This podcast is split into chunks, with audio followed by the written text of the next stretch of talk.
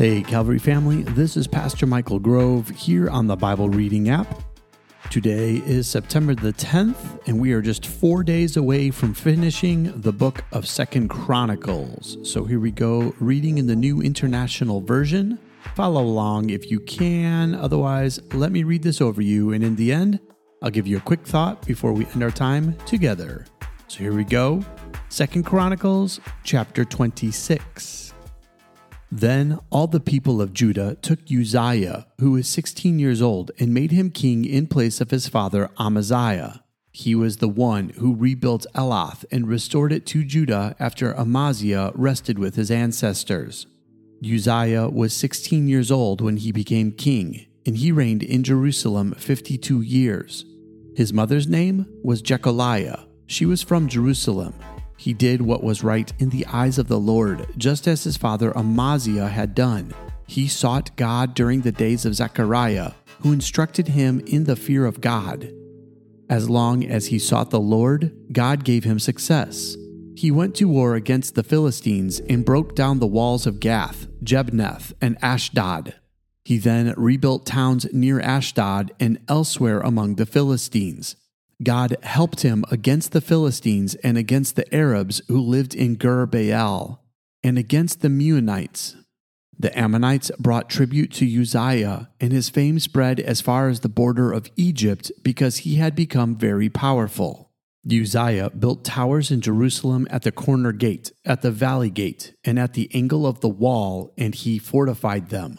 He also built towers in the wilderness and dug many cisterns because he had much livestock in the foothills and in the plain. He had people working his fields and vineyards in the hills and in the fertile lands, for he loved the soil. Uzziah had a well trained army, ready to go out by divisions according to their numbers, as mustered by Jeiel, the secretary, and Maaseiah, the officer under the direction of Hananiah, one of the royal officials. The total number of family leaders over the fighting men was 2,600. Under their command was an army of 307,500 men trained for war, a powerful force to support the king against his enemies. Uzziah provided shields, spears, helmets, coats of armor, bows, and sling stones for the entire army. In Jerusalem, he made devices invented for use on the towers and on the corner defenses so that soldiers could shoot arrows and hurl large stones from the walls. His fame spread far and wide, for he was greatly helped until he became powerful. But after Uzziah became powerful, his pride led to his downfall. He was unfaithful to the Lord his God and entered the temple of the Lord to burn incense on the altar of incense. Azariah the priest, with eighty other courageous priests of the Lord, followed him in. They confronted King Uzziah and said, It is not right for you, Uzziah, to burn incense to the Lord. That is for the priests, the descendants of Aaron, who have been consecrated to burn incense. Leave the sanctuary, for you have been unfaithful, and you will not be honored by the Lord God. Uzziah, who had a censer in his hand ready to burn incense, became angry. While he was raging at the priests in their presence before the incense altar in the Lord's temple, leprosy broke out on his forehead. When Azariah, the chief priest, and all the other priests looked at him, they saw that he had leprosy on his forehead. So they hurried him out. Indeed, he himself was eager to leave because the Lord had afflicted him. King Uzziah had leprosy until the day he died.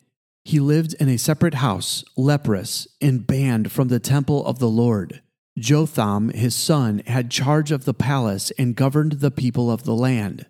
The other events of Uzziah's reign, from beginning to end, are recorded by the prophet Isaiah, son of Amoz. Uzziah rested with his ancestors and was buried near them in a cemetery that belonged to the kings, for the people said, he had leprosy, and Jotham his son succeeded him as king. 2 Chronicles chapter 27. Jotham was 25 years old when he became king, and he reigned in Jerusalem 16 years. His mother's name was Jerusha, daughter of Zadok. He did what was right in the eyes of the Lord, just as his father Uzziah had done. But unlike him, he did not enter the temple of the Lord. The people, however, continued their corrupt practices. Jotham rebuilt the upper gate of the temple of the Lord and did extensive work on the wall at the hill of Ophel. He built towns in the hill country of Judah and forts and towers in the wooded areas. Jotham waged war against the king of the Ammonites and conquered them. That year, the Ammonites paid him a hundred talents of silver, 10,000 cors of wheat, and 10,000 cors of barley. The Ammonites brought him the same amount also in the second and third years.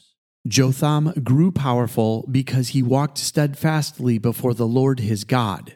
The other events in Jotham's reign, including all his wars and the other things he did, are written in the book of the kings of Israel and Judah.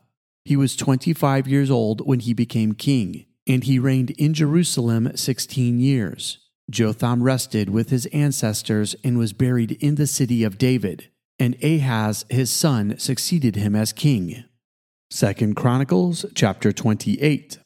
Ahaz was 20 years old when he became king, and he reigned in Jerusalem 16 years.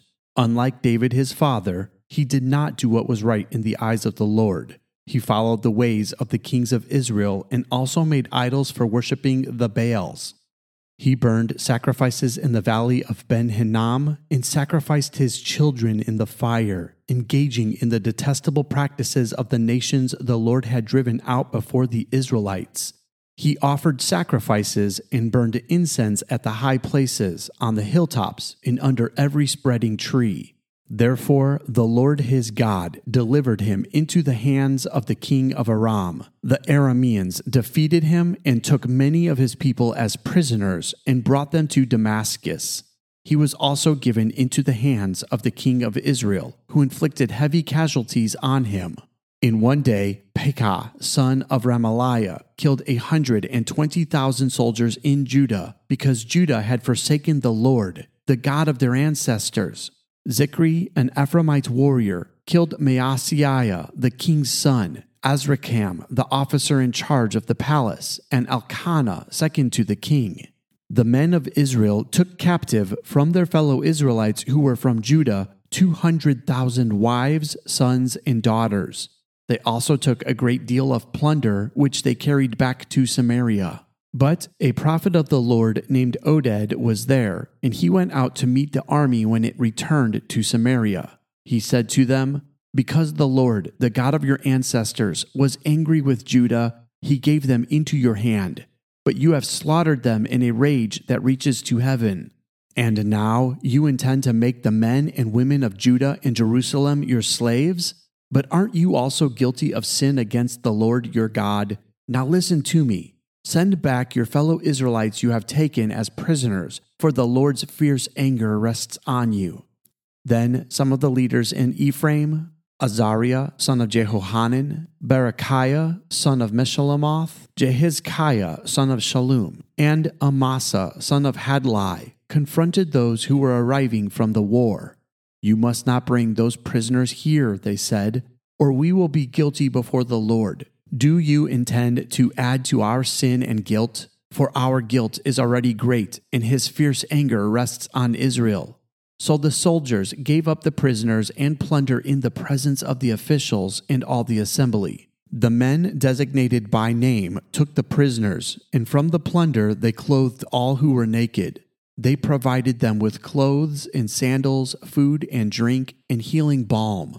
All those who were weak they put on donkeys so they took them back to their fellow Israelites at Jericho, the city of palms, and returned to Samaria. At that time, King Ahaz sent to the kings of Assyria for help. The Edomites had again come and attacked Judah and carried away prisoners, while the Philistines had raided towns in the foothills and in the Negev of Judah. They captured and occupied Beth Shemesh, Aijalon, and Gederoth, as well as Soko, Timnah, and Gimzo, with their surrounding villages. The Lord had humbled Judah because of Ahaz, king of Israel, for he had promoted wickedness in Judah and had been most unfaithful to the Lord. Tiglath-Pileser, king of Assyria, came to him, but he gave him trouble instead of help. Ahaz took some of the things from the temple of the Lord and from the royal palace and from the officials and presented them to the king of Assyria, but that did not help him. In his time of trouble, King Ahaz became even more unfaithful to the Lord.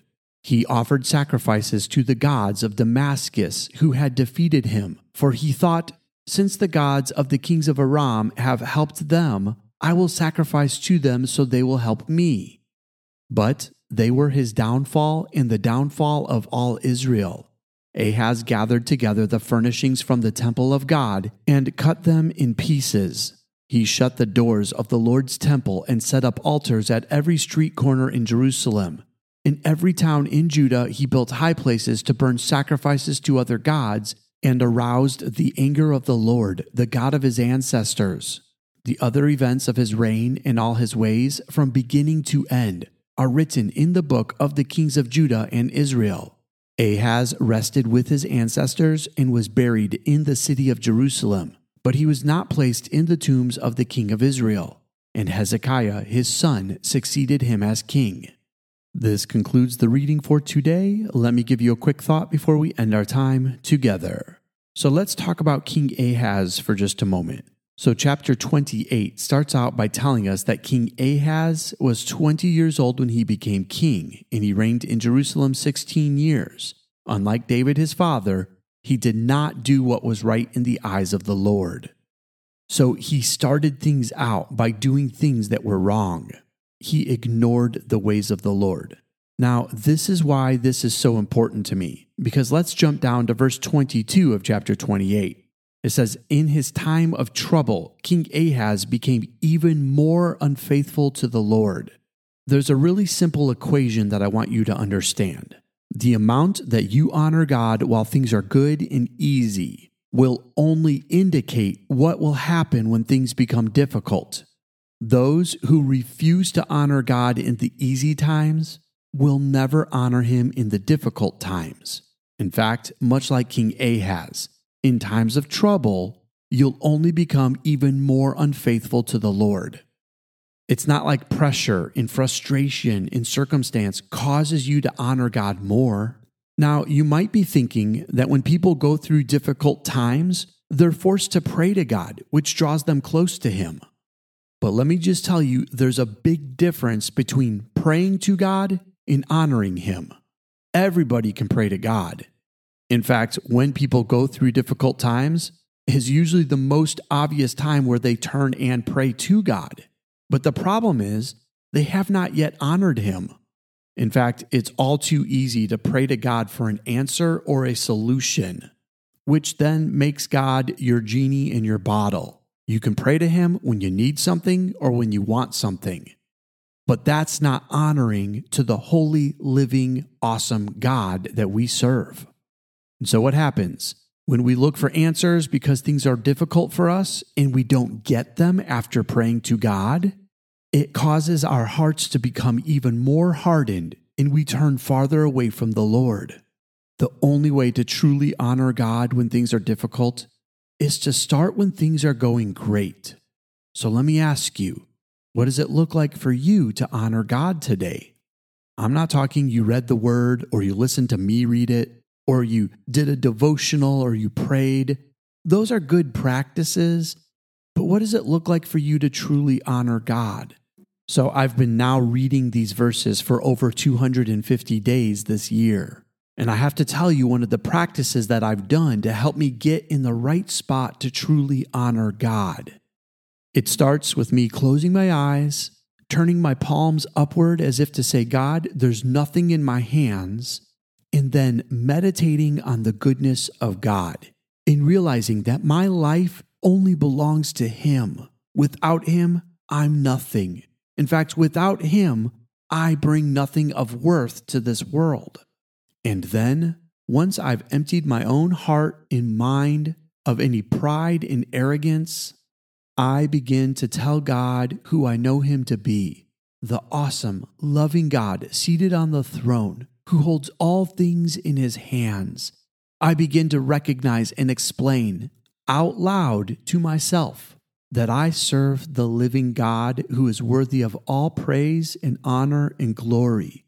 And then I begin to admit my dependency on Him. You see what I'm doing when I do these things? Is I'm putting God first.